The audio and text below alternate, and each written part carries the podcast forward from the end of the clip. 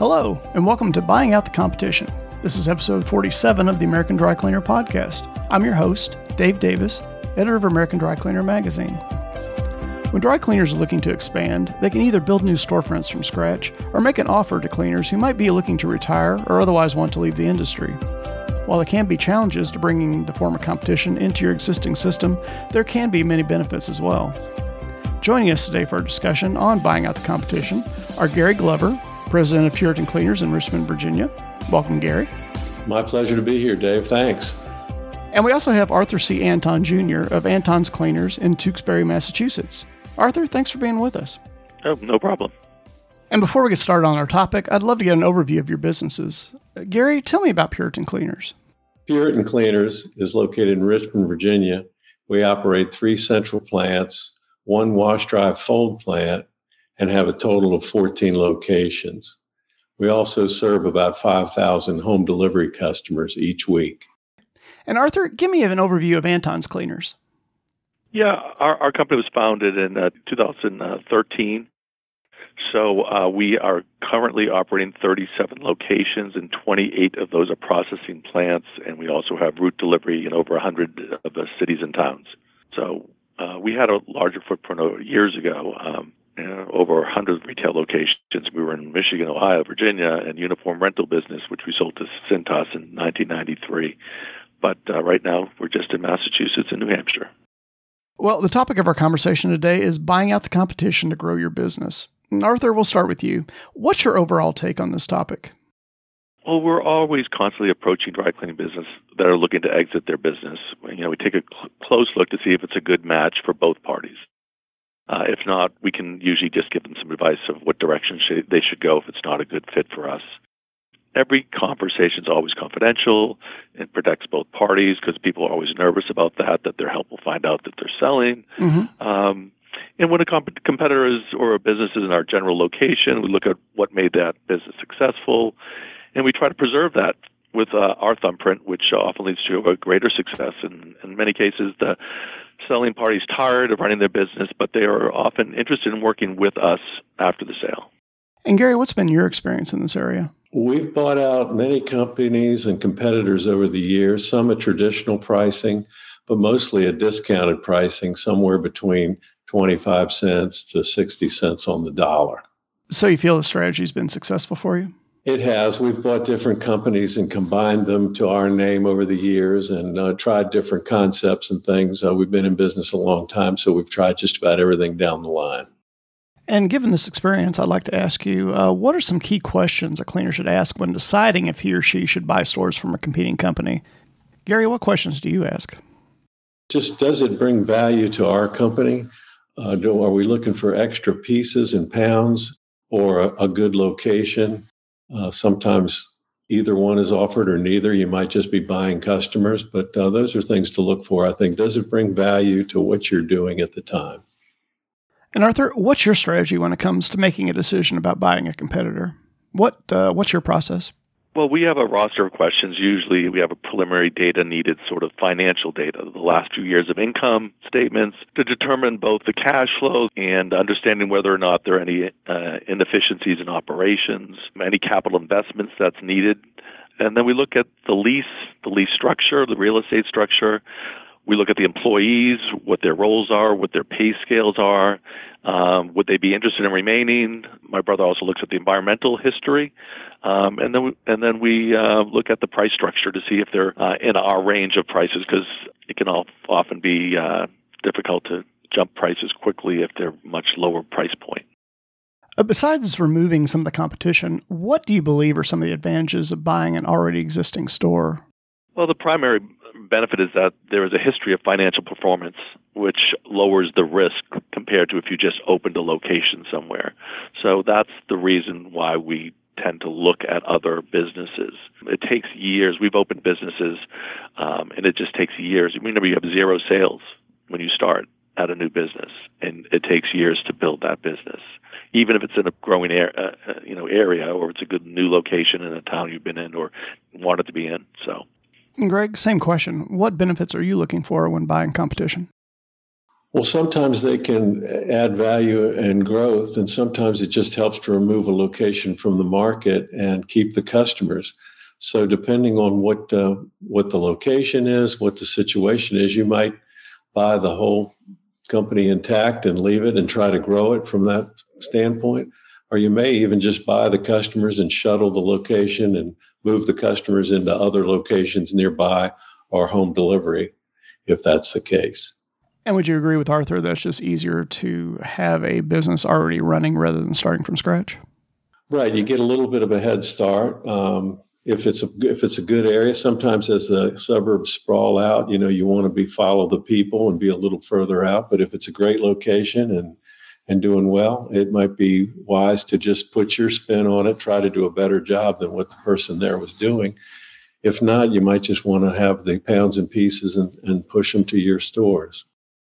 So, part of success in this is finding an owner who might be open to selling. Um, what are some signs that the uh, owner of the competing company might be receptive to an offer? Uh, Arthur, what's been your approach? I, mean, I think the best approach is always an honest dialogue, which sometimes takes years. We've talked to people and they said they're not ready, and then years later they come back to us. So just just have those conversations. Start them if you think it's a good fit. And Gary, what are some methods you've used to find out if a competing owner is open to the possibility of selling? Well, sometimes you just get, uh, you know, you get information from your suppliers and things in your market. You may be in associations with that company, but many factors can contribute um, age, health, market conditions. I would just say don't be afraid to approach and ask. Uh, ask the company. It doesn't hurt to ask. No, it never hurts to ask. So, based on both of your experiences, what are some challenges that a dry cleaner might face when buying competing stores that might surprise them? Uh, Gary, we'll start with you. Oh, a couple things to look. I mean, sometimes there's a challenge with pricing. Oftentimes, uh, there's a difference in pricing, a big difference. So those customers are going to have some pushback, and they, they have to recognize the new value that you might be bringing and changing the company culture to align with your own. Obviously, your culture is going to be different than what's there, and you want to be able to either inspire the people that you might keep to come along or move them to a different location and go in with a fresh start with your own team to let the customers see the difference in value that you're going to bring to that location. And not only do the owners and employees go through a transition in situations like the ones we're discussing, but the customers also go through a change. Arthur, how do you handle the transition so that existing customers move over to your processes? Well, it's always best to communicate with the customers and be fully transparent. Customers don't want to they want to see the quality be the same, they want to see the service the same the goal for us is always to improve customer experience when we take over any location. We're more of a brand, and so we're we're known in our area. So, um, but being transparent is important. And Gary, what's been your experience in the transition process? How do you get customers to make that turn? I think, in my opinion, the best way to start is to start fresh with with your team going in and let the other folks that were there, if they're going to stay with your company, move to another location so when you start from fresh, you're bringing your ideas, your concept, your culture to those customers, and there's no confusion. There's no training period trying to get the new team up to staff.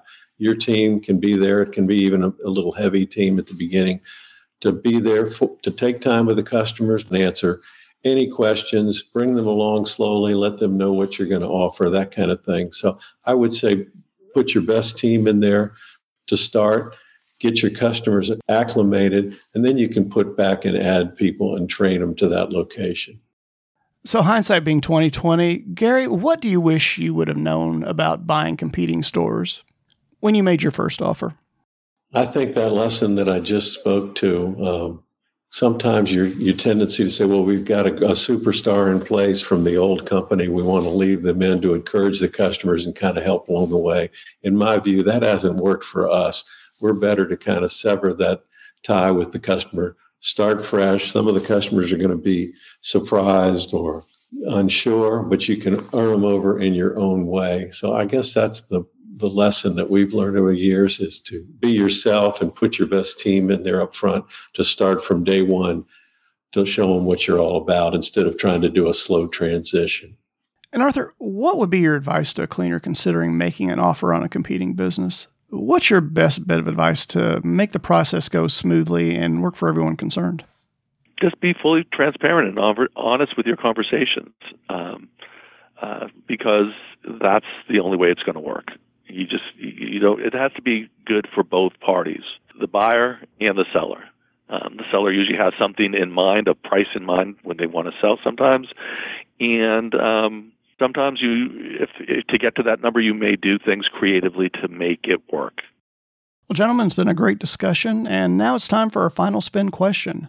What one idea would you like our listeners to take away with them about buying out their competition? Arthur, we'll start with you. Yeah, just like I said, be be fully transparent and be honest with it with the person that you're dealing with, and have conversations and go back and forth. And, and if you if you think it's a good match for you, um, you, you you make it happen by um, by by having several conversations over a period of time. And Gary, it looks like you get the final word. What piece of advice would you like to leave our listeners with today?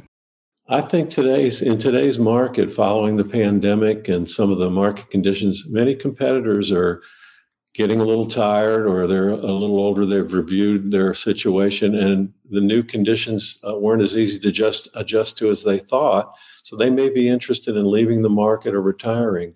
And this could be a great opportunity for your company to buy market share at a reduced price. So I think the time is right. Um, we're having trouble adding pieces right now and new customers, but we can absorb some of the existing customers from the market. And I think now's the time to do it. Well, Gary, Arthur, it's been a pleasure to speak with you both today. Thank you for your time and thank you for your expertise. We appreciate it. Thank you very much, Dave. It's great to be with you. You're welcome, and uh, thanks for having me. Our guests today have been Gary Glover, president of Puritan Cleaners in Richmond, Virginia, and Arthur C. Anton Jr. of Anton's Cleaners in Tewksbury, Massachusetts. The American Dry Cleaner podcast is produced by American Trade Magazines, LLC, Chicago. The music for this podcast, Brand New Day, is by Olivero Angeloro and is provided by hooksounds.com. Our podcasts are available free at our website, americandrycleaner.com, and you can check out our weekly e newsletter, The Wire, to learn about future episodes. Also, be sure to like us on Facebook and follow us on Twitter to stay informed about the podcast, along with news and information from around the industry. For the American Dry Cleaner podcast, this is Dave Davis, and I'll see you at the front counter again soon.